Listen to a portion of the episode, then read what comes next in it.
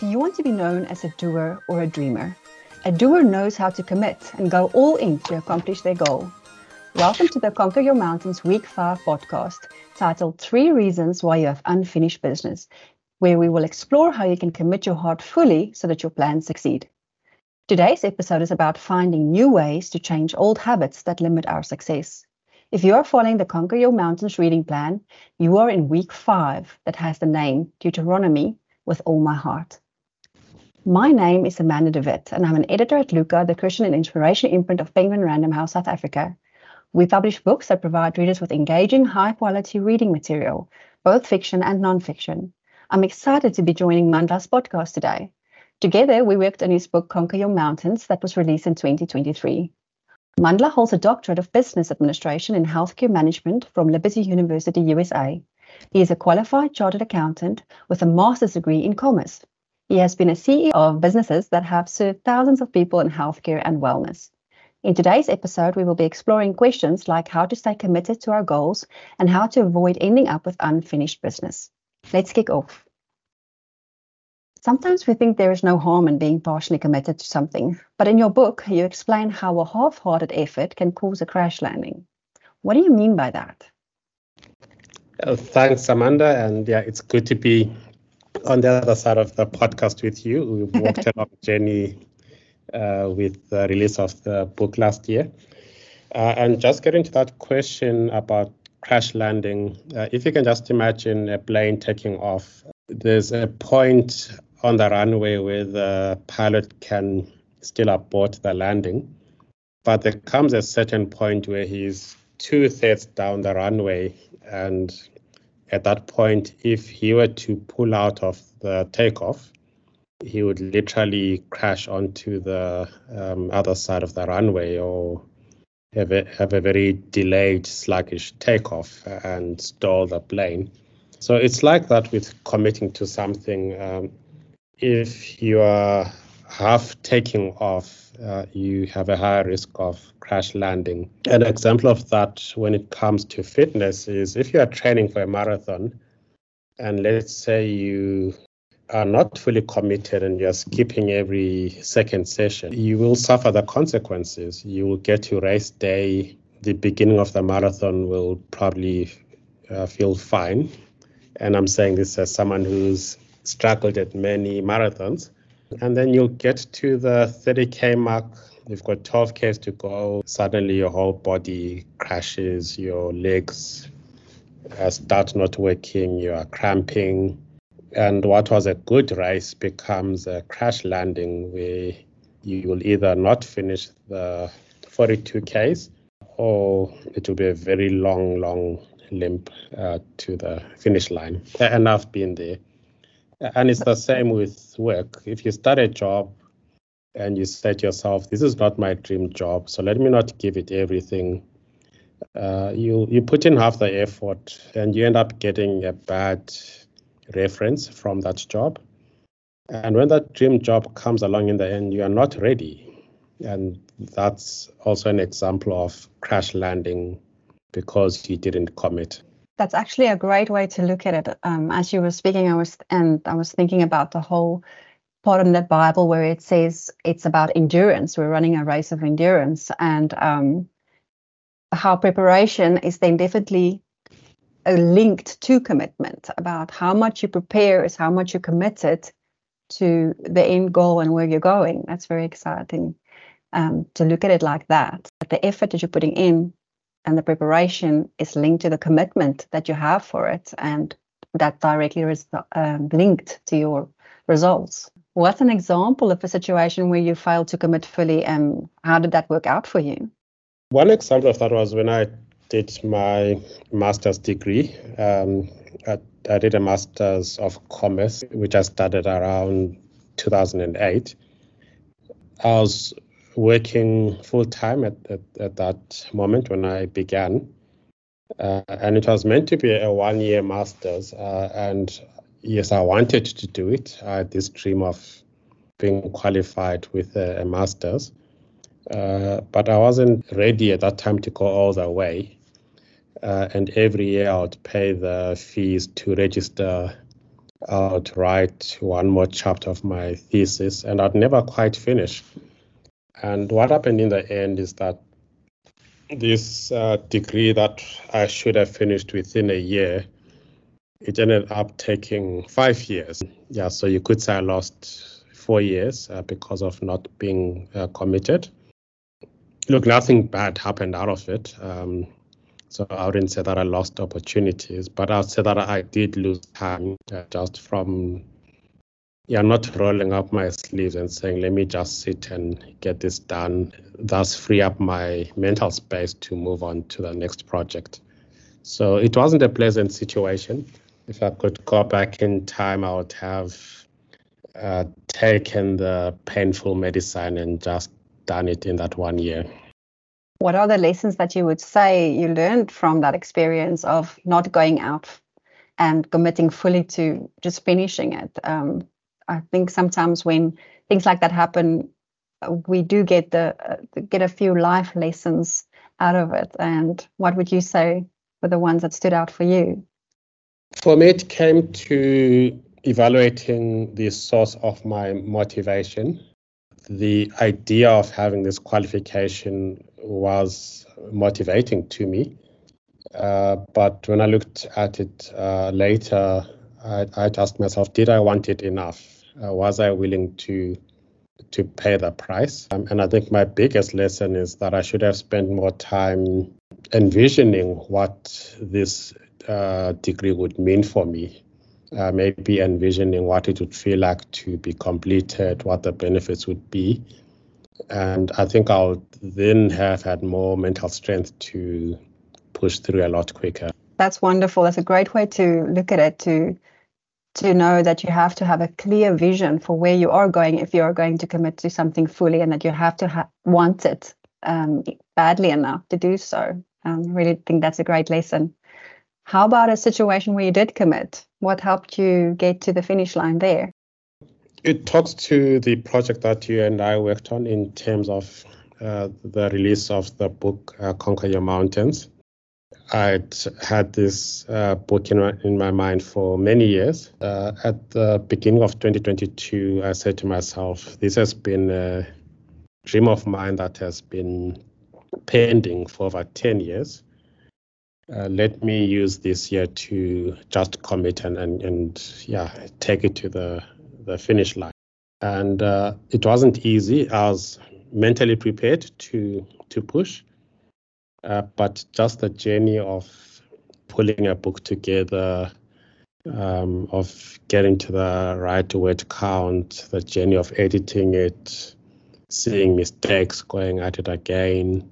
Uh, it was a difficult journey, and it was also challenging as well to get into the publishing world as, as a new author. I think if I had had the same attitude as I had had with my earlier example, the masters, I'd probably have left it and said, oh, this is too hard or it's taking too long. Uh, but in this situation, uh, I think I had cultivated the finishing muscle to to push on and and that finishing muscle is what gets you to the end. Uh, it it what takes you to the last 10 kilometers of the 42k race, uh, and it's the same finishing muscle where if you've been negotiating a business deal and you've gone past the honeymoon phase where you're excited about the deal and you now have to close the deal and it's the more boring part of just getting signatures and photocopying documents uh, it's that finishing muscle that has to kick in that says hey you can actually uh, do this and you can take it to to the end so i'd say the that ability to finish um, to be committed to finishing unlocks a new superpower uh, where you avoid having unfinished business. That's fantastic. What would you say was your greatest motivation near the end when you were past the honeymoon phase and it was at the end of pulling the book together? Um, in personal, in my personal experience, sometimes when you're at the end of a project and you're nearing the final phases, that's sometimes when it becomes so difficult to just get you over that finish line? Was there something specific that you would say was really a big motivation for you to finally get it done and get it over that last line? What I did a lot was I would imagine the, the impact uh, in those long late nights. Uh, and what I was imagining is uh, to say if what I'm working on now helps at least one person, I try to role play in my mind what the impact would be on that person uh, that would uh, receive what we're working on. And, and that kept me going. Um, so it wasn't to say, let me help millions. It was to say, if I do this well and I finish, uh, what if this helps just one person and transforms their life fundamentally? And I told myself that I, I therefore had an obligation to push through no matter what it took. That's fantastic to keep the end goal in mind. It's a good reminder for us all to keep the vision. So, what are the reasons why we end up with unfinished business, would you say? There's two sides of a graph that you need to look at. The one side of that graph is your goals, where you think you'll get to. And then the other side is uh, your commitment, which is really that muscle that will help you to transform that goal into something that is uh, simply amazing. Uh, so I'd say there's three reasons, and these are three types of people. And I will get to the fourth type of person at the end. And the first type of person, I'll say, is a zero percenter. And I'm just making up a new word, if I'm allowed to. Absolutely. and that zero percenter uh, has no goals. They are not willing to even get to that stage of, of a goal. And they also have, therefore, no, no commitment. So with a 0%, uh, it's not unfinished business, it's unstarted business. They haven't even got off the starting line. Uh, they, they, they have dreams, uh, but they haven't even got to the stage of creating a building plan uh, for their dreams. Then the next person is, I would say, is that 25 percenter. Uh, they got 25% of the way. Um, and that sort of person has goals. Um, yeah, so they are able to move from their dream into a, an actual plan, a building plan. Uh, but they are afraid to commit. And in my analogy, let's say you they were into property, that person would buy the stand and they would lay the foundation uh, and uh, and they would end there.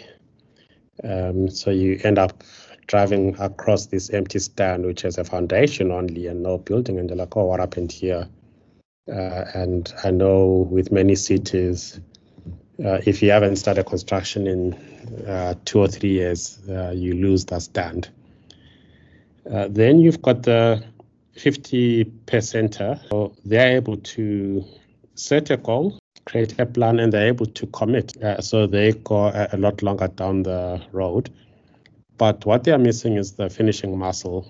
Uh, so with a 50 percenter, you end up with those buildings that you may see where uh, if you drive past uh, over a month, you see that building coming up, it gets to window level or roof level, uh, and then suddenly nothing happens. Uh, and that's really because they didn't have the finishing muscle to take it all the way to the end. Then the last type of person, and this is the person that does succeed, is the 100 percenter. Uh, so they're able to create a goal, they're able to commit, and they've got that finishing muscle that takes them to the end. Uh, so those are the main reasons why people end up with unfinished business if you look at that quadrant of goals and commitment. Absolutely. I mean, just the, the fear factor as well for many people to go out and take a risk and um, to to see if they can and will be able to do it. Do you think something like self doubt is also something that plays a big role in people's lives who aren't a- able to finish their business or their projects or their goals? Yes, uh, I'd say so. And self doubt, uh, it could be real in that uh, you, have failed previously at doing something. Uh, so you don't believe that you can make it, uh, which is a lie. The fact that you failed before actually means that you've now rehearsed the reasons uh, that could lead to failure and you're better prepared to avoid failure. That's powerful. thank you.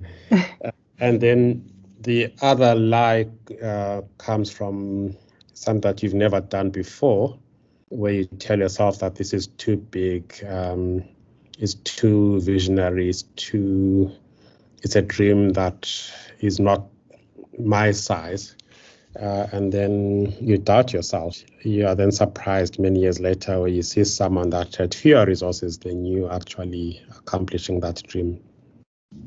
Absolutely. I think that happens a lot to people who perhaps come from poorer like families or um, disadvantaged communities where they thought nobody else around me is making it. Nobody else around me is accomplishing or are accomplishing their dreams. So how will I be able to? So they kind of have this glass ceiling above them where success is concerned. So I think that might play a role as well, like you say, where the self doubt comes from. And, and maybe just to comment on that, uh, for someone that has come out of a disadvantaged background, and yeah, I, I didn't grow up with um, a golden spoon in my mouth. Um, I think it's really about saying my past doesn't have to be my future oh, um, absolutely. That's wonderful. That that's such a I would like print that out and like my past doesn't have to be my future. Speak to the listener that has a growing pile of incomplete projects. What could they do differently? I'd say they need to start by forgiving themselves for how they got to where they are and and move on. Uh, yes, you're you're stuck in a pile of incomplete projects, but uh, it's where you are now um, just focus on the next step. Uh, create a clear vision, and then you need to start prioritizing. You need to count the cost. Uh, what will it take to get out of this in terms of time, in terms of effort, and what can I realistically achieve? And going back to my earlier example about what kept me going, you need to find what motivates you and, and what will make it worth dying for. And ultimately, I find that if all else fails, back yourself into a corner. So when I say back yourself into a corner, it might be that you make a public announcement, hey, I'm going to do this, because that also gets other people cheering you on uh, and you use peer pressure to your advantage. That's fantastic. That's really great. I think we've learned a few valuable lessons today. I definitely did. Um, thank you so much for sharing all of that, Dr. Mandla. We will end the podcast with an extract from Mandla's book, Conquer Your Mountains, week five, page 31. A half hearted effort to move on to the next phase of your life can be worse than no effort at all because you end up stuck between two rail coaches, two climate systems, and two opposing circumstances. By not committing to escape or transition with all your heart, you hold back your freedom.